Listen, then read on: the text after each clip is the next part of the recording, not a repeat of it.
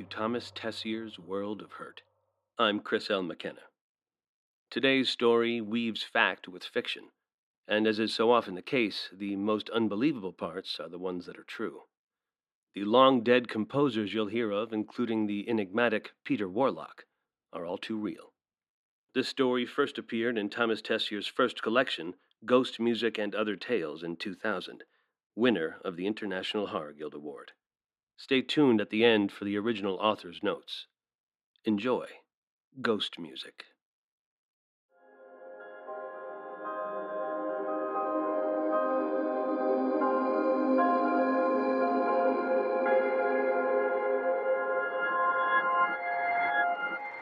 I never wanted to tell this story. But there's no longer any point in sitting on it. I'd like to think that it might serve as a very small footnote to a very small entry in music history, but that seems rather unlikely. Does anyone still remember Eric Springer? Do you know who Mandy Robbins was?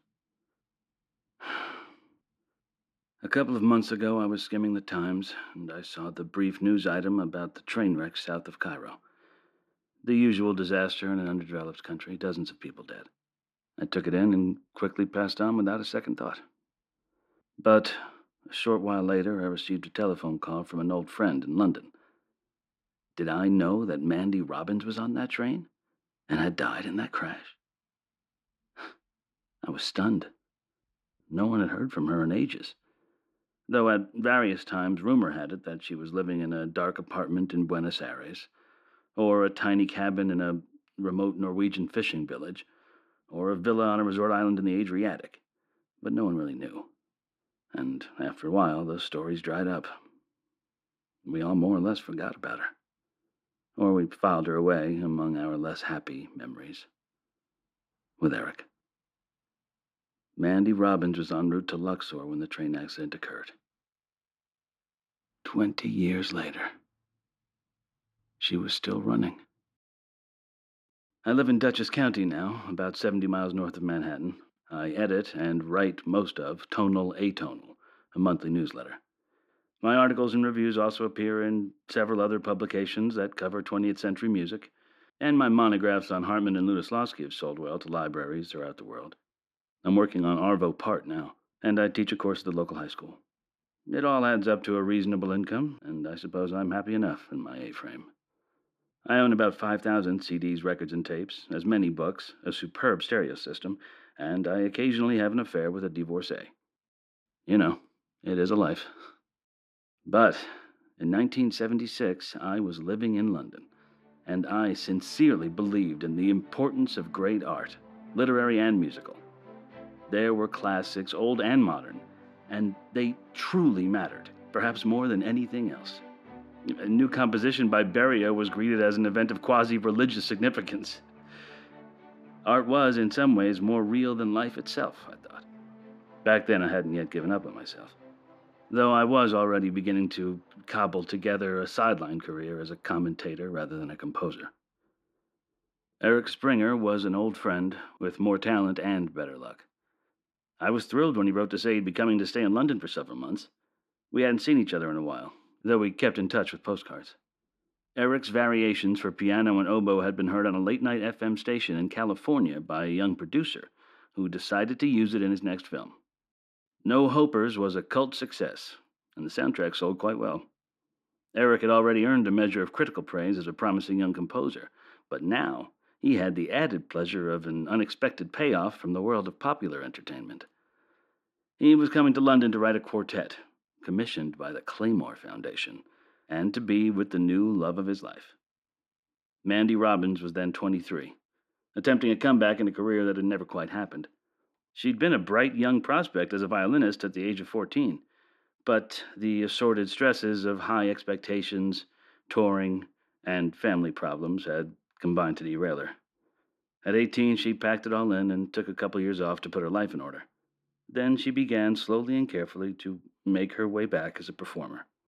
By the spring of 1976, she had done well enough to have a new agent and a challenging but very sweet job. She would perform the Berg Violin Concerto at the upcoming proms. A friend and wealthy patron offered her the free use of his house in London, and she intended to spend four months mastering the technically difficult and emotionally taxing composition. It would be her breakthrough concert. There was talk of a live recording and a contract for studio albums later. Mandy would also be the star soloist at the debut of Eric's quartet sometime in the future. Eric and Mandy. Mandy and Eric. When I met them at Heathrow in late April of 1976, the air seemed charged with the excitement of their romance and the dazzling music they were setting out to create. It all seemed to be coming together for them both, and I was swept up in it as well, happily so. I felt privileged to be their friend at hand. They quickly settled into their new home, a Georgian brick house in one of the narrow streets behind Edwardes Square, on the edge of Kensington and Earl's Court.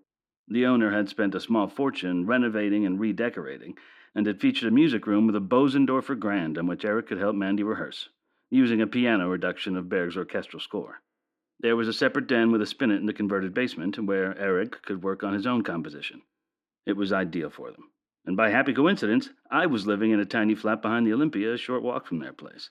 We spent a lot of time together in the early going as I showed them around London, took them on pub outings, uh, introduced them to Indian food, and helped them find some of the less obvious sights they were interested in seeing, like the modest house in Chelsea where Peter Warlock came to his sad and lonely end, and the rather dreary old pile that Edward Elgar had lived in, near the North End Road.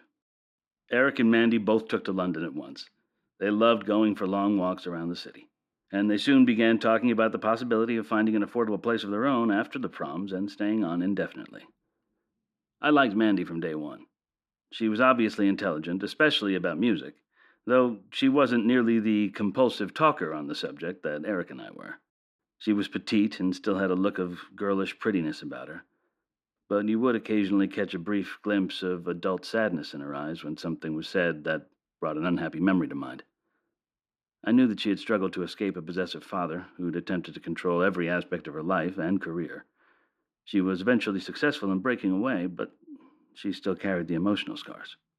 Most of the time, however, Mandy was buoyant and energetic, fun to talk to and to be with, and it was very clear to me that she cared deeply for Eric, and that he felt the same about her.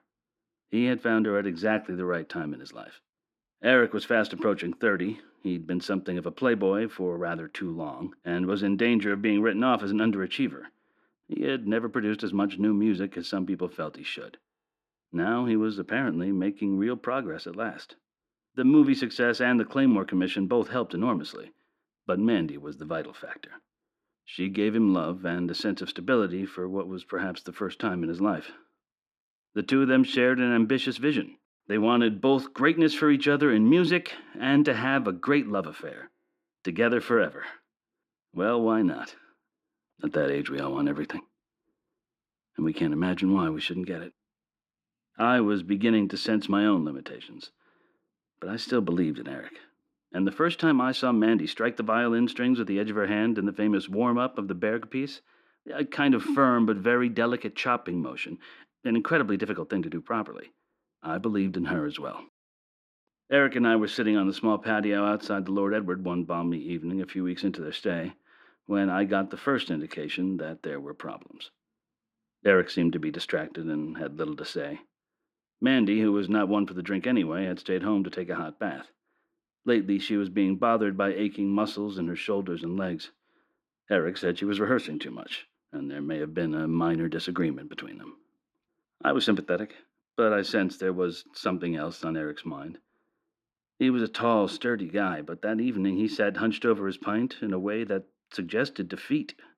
He looked like one of the dazed old timers at Ward's. He had even gone for three or four days without shaving, which was not his style. We chatted fitfully for a while, and then I asked about his quartet. If there was trouble, it had to be with the music. Want to read some of it? Of course, I'd love to. I'd been looking forward to the moment when Eric would show me some of his new work. He reached down and unzipped the slim briefcase he always carried with him, fished out a few sheets of music paper, and handed them to me. He had a smile on his face, but there was something sour in it. The first page bore the hand printed title Quartet and the dedication for Mandy. My eyes scanned down the page and across the staves. I was amazed. It was pre serial. In fact, it seemed to be pre romantic, an altogether astonishing turn back to the past for a composer like Eric. Another shock. The quartet opened with a basse danse. It was incredible. Nothing in his previous work had ever looked in this direction. But I was going too fast to hear it in my mind. I started over again, caught it,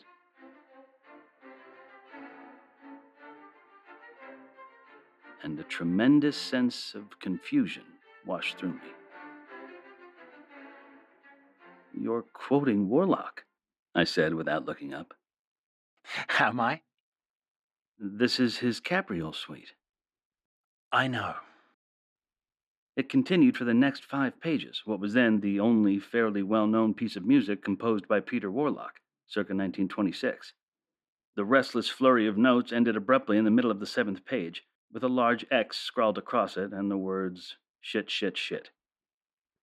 I don't understand. Neither do I. Surely you don't mean to quote at this length.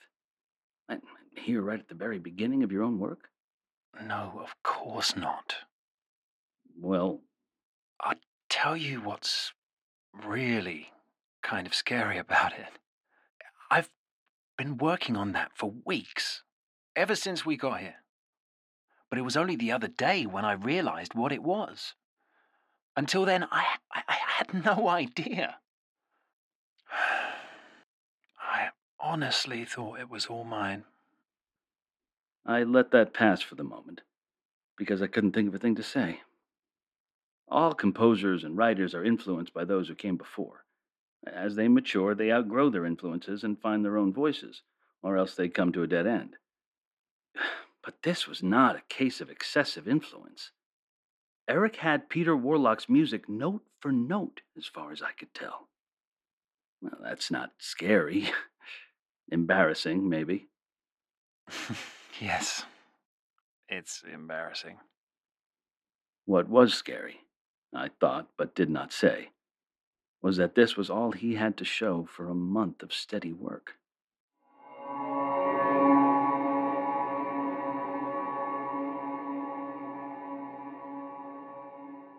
I told him not to listen to any other music, except the Berg that Mandy was practicing, and to begin again on his quartet. We both knew that the history of great works of art is littered with false starts. Or, as Edward Albee said, you nose around and nose around like a dog until you find the right place to squat. Eric was clearly relieved when I brushed aside the incident.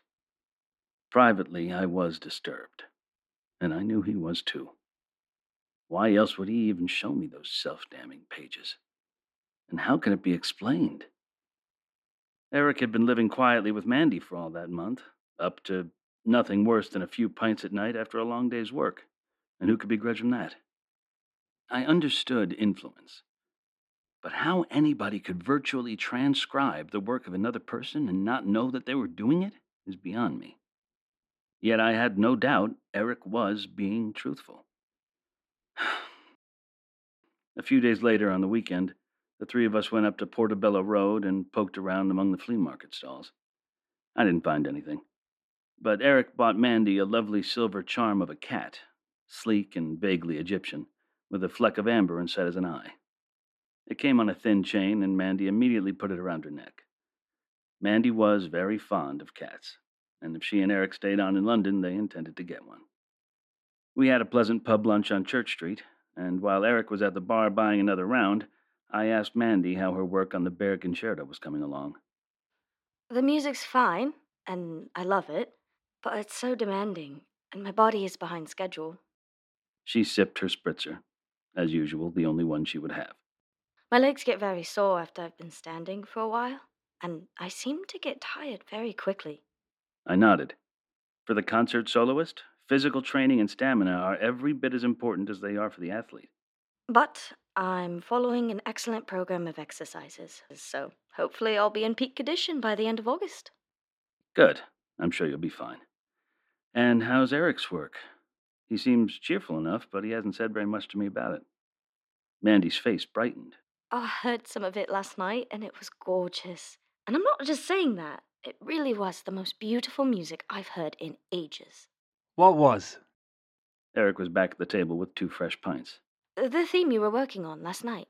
Oh, yes. She's right, too. It's the best work I've ever done. Great. I can't wait to hear it. By the time we got back to their place, Eric and I were quite jolly with beer, and Mandy was tolerantly amused. I insisted that they both give me at least a brief preview of their work before I tottered off home. Mandy took out her violin while Eric poured a very ordinary scotch for the two of us. Some people don't like Alban Berg. They just don't get that whole second Viennese school. But I find his music heartbreaking, especially the violin concerto his own farewell to life. Mandy nearly had me in tears within a few moments. She only played the final part, the adagio, but that was enough. She sat down with a wince and a groan and put her feet up on a hassock. I told her how good she was, several times. Then Mandy and I badgered Eric to play a bit of his new music. It didn't take much. He seemed genuinely eager, and he stepped briskly to the piano. Remember, it's just an idea I'm fooling around with, and you must hear it in strings. He began to play, taking up his theme and exploring it, much as a jazz musician will improvise around a songline. It was far from developed, still spare and skeletal. But Mandy was right. It was a gorgeous idea that just hinted teasingly at rich colors and deeply moving harmonies. Eric played for about ten minutes. Mandy and I clapped, and he grinned as he flopped down in the armchair and reached for his whiskey glass. I came up with some encouraging words, and somehow managed to hide the huge distress I felt. I still wasn't quite sure what he'd been playing, but I knew that I knew it. And it wasn't Eric Springer's music.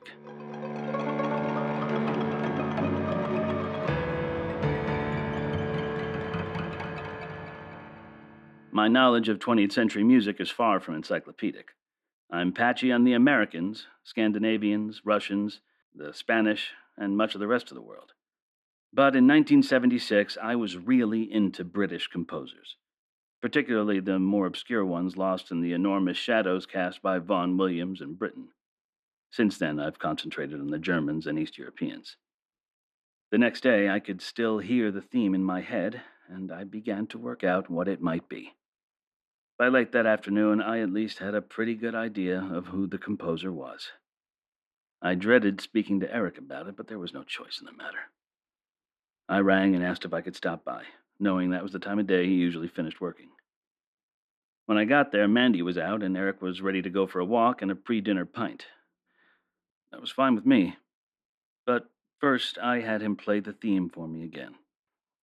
He had developed it quite a bit in only 24 hours but hearing it again merely served to confirm my suspicions. While we were out walking, I spoke in a general way about the music and how it was so different from his previous work. We went to the Britannia in Warwick Road.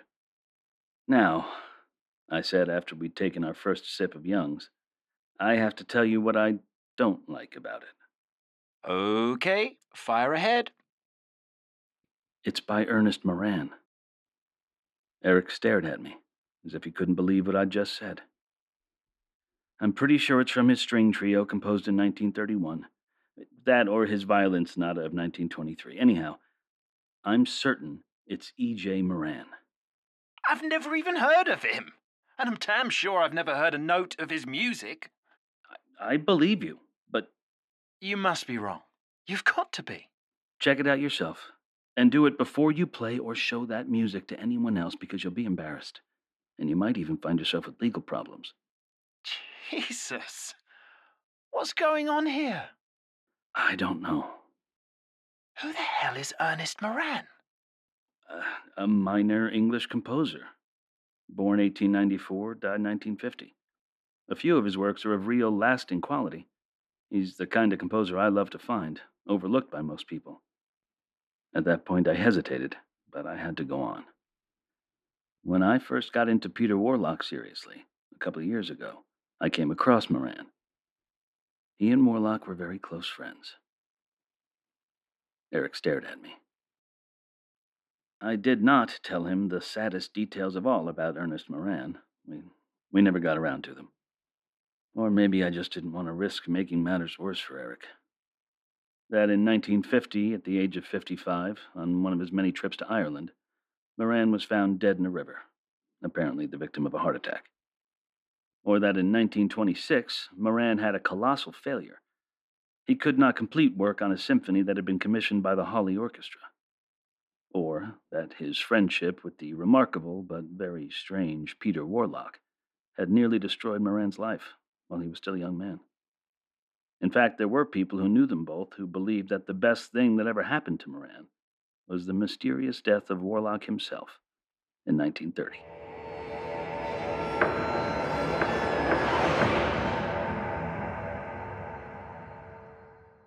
I didn't see Eric again until the end of the following week.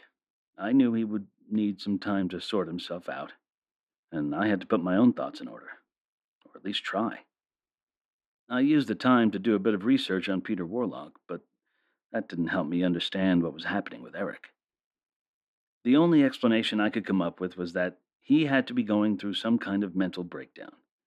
That he did know the Moeran piece, as he'd admitted he knew the Warlock, and he'd begun to recompose them both in the mistaken belief that they were his own, as a result of some deep confusion or psychological crisis.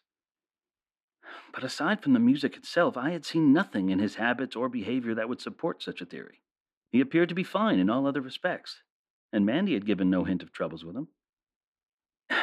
All I could think was that something bizarre happened whenever he sat down at the piano to compose.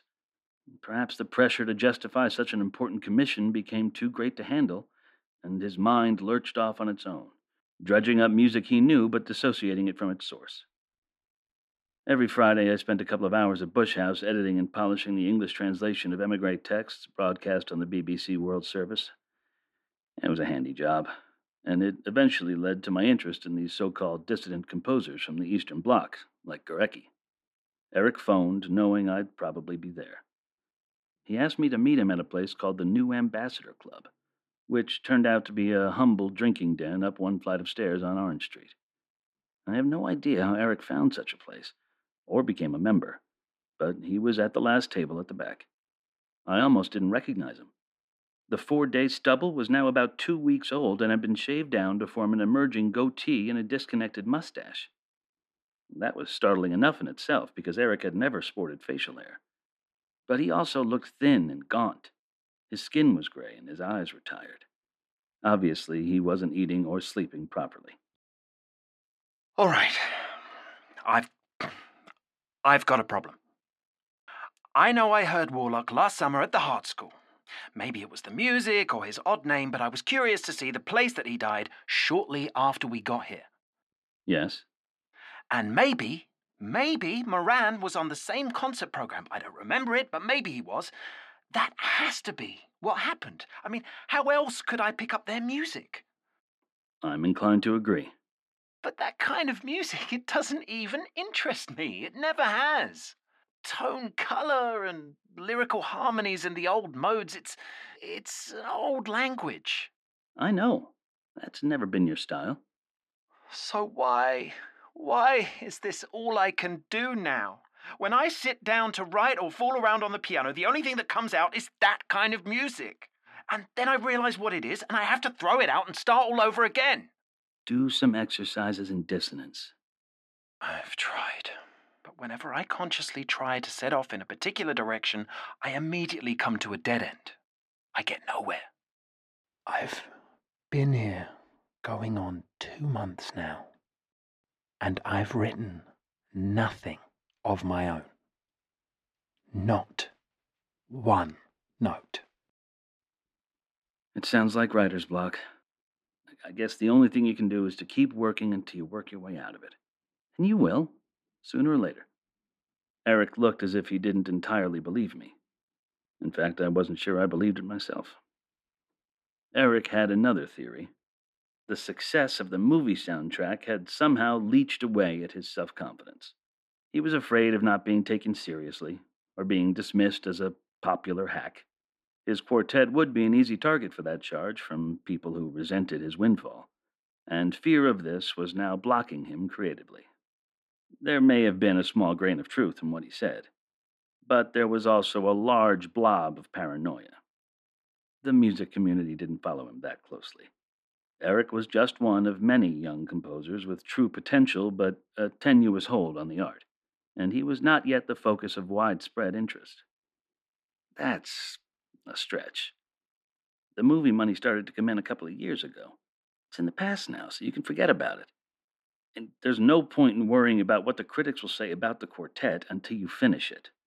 You have a massive case of self consciousness, that's all. And the way out of it is to keep working. You'll break through. Eric thought about that for a few moments, and then he said, Tell me more about Peter Warlock. This is not really about Peter Warlock. This is all about you and your music. I know. Still. Well, he was a brilliant scholar and a very good composer. Some of his songs are among the best in English music. He was born in 1894, and his real name was Philip Heseltine. But his music criticism offended so many people that, when he came to the point of publishing his own music, he decided it would be best to use a pseudonym. No one really. Look at that. He was so worried about what other people would say that he took another name. Yes, but it didn't work. People soon knew that Warlock was Heseltine. By the way, nobody seems to know how he came up with that name. But he had a strong interest in the occult, and there were stories about experiments with Satanism and drugs. Warlock certainly had his darker side. Some people remember him as being distinctly sinister, and he was prone to extended drinking binges. E.J. Moeran was so much under Warlock's influence that he shared a place with him for a while. But eventually he realized that the lifestyle was destroying his work and ruining his health, and he had to get out. But there were other people who said that Peter Warlock was essentially warm and caring, a very good friend, and that his occasional outbursts of wildness were merely a release from the intense pressures of work. When it came to his music, it seems he was a hard taskmaster on himself. Why did he kill himself? We can't be sure he did. The gas valve was very loose, and it may be that he stretched out for a nap and a leak did him in. On the other hand, his personal life was troubled. His finances were always in bad shape. He suffered bouts of depression, and he thought he was a failure. His music bucked the trends of the day. This was 1930, and he thought he was going nowhere. He did mention suicide to a few friends, and later they regretted not taking him seriously. The inquest returned an open verdict, but well, that was probably an act of kindness. From all the evidence, it certainly does look like suicide. He was, what, 36? Right? And it's only just in the last few years that people started listening to him again and liking what they hear. He had an intense, charismatic personality, there's no doubt about that. Most people who met him either hated and feared him, or else they simply adored him. I think there's a weird story behind every composer who ever lived. Warlock sounds as peculiar as they come, but what he has to do with me, I have no idea. I'll tell you one more thing about him. What? He was tall like you, some people described him as Mephistophelian in appearance. I've seen a photograph of him, and they're right about that. He had a mustache and goatee, just like the ones you've sprouted.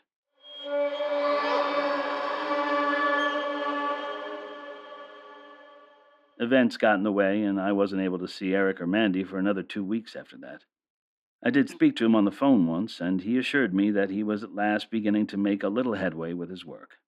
He sounded distracted, and I took that to mean that his mind was entirely on his music. The next time I called, I got Mandy. Eric was out.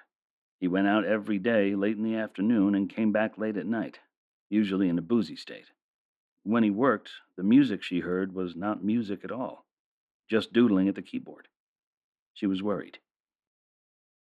A few days later, she rang and asked if I knew where he might be. She was in a state, and I got the impression that he had not been home at all the night before, or if he had, he'd gone out again. It was early evening, and she couldn't stand waiting there alone, not knowing where he was or when he might return. I tried to calm her down and promised to look for him. I didn't think there were very many places Eric might wander to since he still wasn't terribly familiar with London. I tried his little drinking club in Orange Street first. He wasn't there, but the large woman behind the bar told me that he had left about an hour ago with a lady friend. I tried the French and a couple of other pubs in Soho before I found him at the Colony Club. It was even drabber than the new ambassador, but it had a better clientele literary publishers, freelancers, the art crowd arrayed lovingly around Francis Bacon and Lucian Freud. Eric was off in a corner at a typically rickety table with a woman dressed entirely in black. She had a long, horsey face and long, straight blonde hair. Her name was Gillian, or Francesca.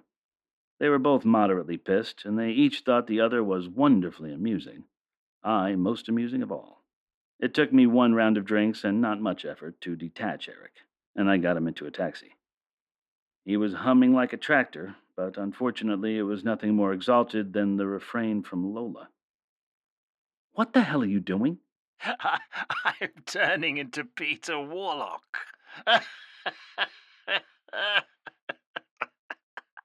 No, you're not. You're just acting like a big child. Dodging your work, leaving Mandy alone for hours on end. It's stupid, Eric. It, it's stupid and it's uncalled for. Maybe he's taking me over. Why would he bother? Peter Warlock's resting happily in his grave. His reputation is secure. It turned out to be a vicious remark, and I was immediately sorry I made it. We were miserably silent the rest of the way. I went in with him to say hello to Mandy. Eric smiled and gave her a kiss on the cheek, and then sloped off down to his study in the basement. Mandy was in tears, obviously not in the mood for much talk.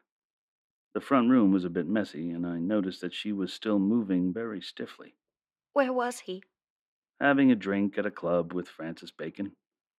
It's amazing how you can find the gloss when you need it. Wait till tomorrow to have a chat with him. I'll do the same in a day or two. He's just having a hard time getting going with the quartet. He'll snap out of it soon enough. You'll see. I hope so. George, thank you so much. Not at all. How are you feeling, love? Otherwise, still sore and achy, but I'll be okay. As soon as Eric gets back to normal. I went straight round to the Black Hart in Earl's Court Road and had two quick shorts. There is a natural instinct to assume the best about our friends, and a concern about how much you can interfere in their lives before you go a little too far and they shut you out. I feared greatly for Eric that he was using his music troubles as an excuse to fritter away his time on clubbing, boozing, and chatting up the dollies. He could easily wake up one morning soon and find that he'd blown the Claymore Commission and lost Mandy.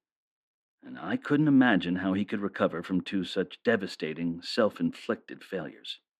I walked home that night trying to figure out how I might be able to get through to Eric, to shake him out of this funk without alienating him. I had no idea that it was already far beyond me. Even now, looking back 20 years later, I wonder weren't the signs all there waiting to be seen? Shouldn't I have known what was really going on? But I didn't see. I didn't know. Or if I did, some part of me must have been unwilling to face it. Eric seemed subdued when I met him two days later. He had a slightly disheveled look about him. His clothes were rumpled, and his hair was brushed back in slick clumps that tended to separate and dangle down on the side of his face until he shoved them back again. Eric wanted to go for a pint, but I wouldn't, so we sat in the sun at Holland Park, which only made him look more bedraggled and forlorn. I can't remember much of what we said, but it wasn't of any special importance. I was going to Italy for a few days to do an interview with Luigi Nono, Eric gave me some good questions to ask, which showed that his critical thinking was still in fine form, and that cheered me somewhat. He didn't attempt to explain or apologize for the evening I brought him home from the colony. He didn't refer to it at all, and neither did I. I've never seen any point in rehashing boorish or childish behavior. Since then, of course, I've often wondered about everything we left unsaid. I wish I'd given in a little and gone along to the Britannia or the Black Hart with him for a pint but I wasn't in the mood. I was trying to discourage him from the beer, and we always want to believe there'll be time for another pint, another day. But when we parted on the high street a short while later, it was the last time I saw Eric Springer alive. I rang them two or three times after I returned from Italy, but no one answered the phone. I meant to go around, but I had a number of assignments to catch up with, and so the days stretched into a week. It was about 11 o'clock one morning when I got the call. At first, the voice was so faint that I almost hung up, thinking no one was there. But then I caught it. Not much more than an exhalation. Help. Eric. Mandy? Is that you? Eric. I'll be right there. I'd never heard a human voice sound so weak and helpless. I think I ran all the way from my flat to their house. I tried the door at once and found it unlocked. I shouted for both of them as I went into the front hallway, but got no response. The front sitting room was empty, and the main music room as well. I hesitated there just long enough to glance at the loose pages of sheet music scattered around the place, hoping that some of it might be Eric's quartet. But it was the Berg score. Plates of half eaten fast food had been left on the floor and perched on the arms of chairs, looking as dry and hard as wax imitations. I hurried downstairs to the room where Eric worked. It was dark and there was a damp chill in the air. It reeked of stale tobacco. I turned on a table lamp and saw some ashtrays full of cigarette butts. There were a couple of virtually new pipes on a side table. Eric had never smoked, and I was sure I'd never told him that Peter Warlock did both cigarettes and a pipe. There were no books, tapes, or records in the room. It was as simple and austere as a monk's cell, a chaise. For one frantic second, I thought I saw Eric stretched out on it, the thin blanket tucked up under his chin, just as they found Peter Warlock. Eric wasn't there, but there were more loose sheets of music scattered all over the place. Each page was clean and unmarked, lined with blank stabs that lanced my heart. Just as I got back to the ground floor, I heard a noise from upstairs. I found Mandy in the main bedroom. She was curled up beneath a sheet, barely conscious. Her face was desperately pale, and her hair clung to her face in sweaty snarls. She saw me, but she didn't seem to register who I was. Eric. It's all right, love. It's all right. Eric's not here at the moment. He must have gone out.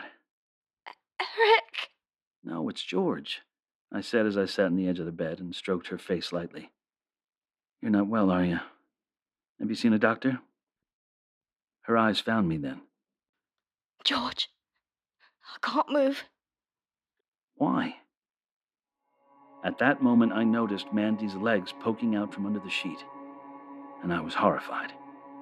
Her toes were curled tightly, and her calves appeared to have shriveled. I pulled the sheet up and saw the same slack and wasting flesh all along the lower part of her thighs. I could barely find the words to speak. Mandy, what happened? It was absurd. But thoughts of Berg and his violin concerto suddenly swarmed in my mind. The piece Mandy had been preparing to play in the last week of the proms. I've always thought of it as Berg's farewell to life, since it was all about both life and death, and Berg died, his own bizarre, absurd death, within a few months of completing it. But there was another person involved. Manon Gropius, the lovely young daughter of close friends and a special favorite of Berg's. At the age of 18, just before Berg was commissioned to write the concerto, Manon lost her long and heroic battle against the ravages of polio.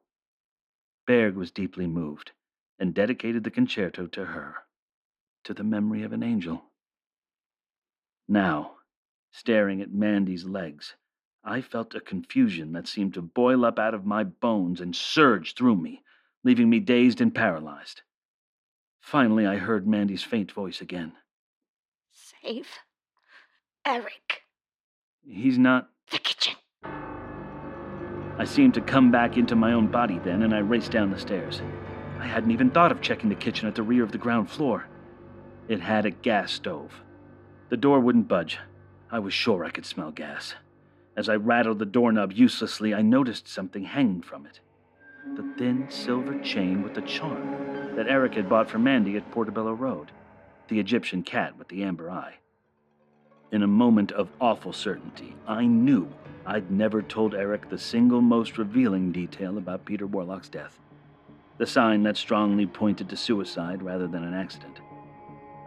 A few minutes before he stretched out on the chaise and tucked the blanket up under his chin, Warlock had taken his cat and put it safely outside the room. It was the cat's frightful wailing and mewing that eventually drew the landlady's attention. I got Mandy out first. While the neighbors looked after her and alerted the police and fire brigade, I went back for Eric. I expected the house to blow up at any moment. I took a chair and smashed the kitchen window, unlocked the outside door, got in, and turned off the gas. I waved a towel around, trying to clear the air. I had to step outside twice to overcome dizziness, but then I was finally able to go to Eric. He was slumped back in a chair, his head pointing north, his feet crossed at the ankles and propped on the edge of the wooden table. He looked for all the world like someone who's just dozed off while waiting for the kettle to boil. But his lips and cheeks were as red as a tanager, and there was about his mouth the slightly bemused smile of the dead.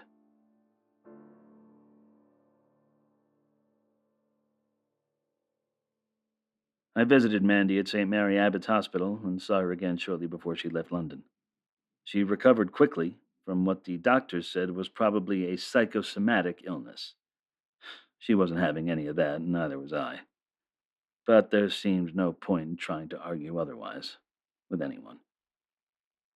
Mandy and I, sadly, found that we had little to say to each other. It was as if we both wanted or needed to retreat from a terrible experience we had shared unwillingly. I felt more than a little guilty for not paying serious attention to what had been happening to her. So preoccupied was I by Eric's situation. She scratched the proms, of course, and disappeared. I have no idea whether any of the rumors I occasionally heard about her over the years were true. But she never performed in public again. If Eric Springer is remembered at all today by people who never knew him, it is probably not as the promising composer of the plaintive and Webernist variations for piano and oboe, but as the composer of a sweetened up movie theme based on it.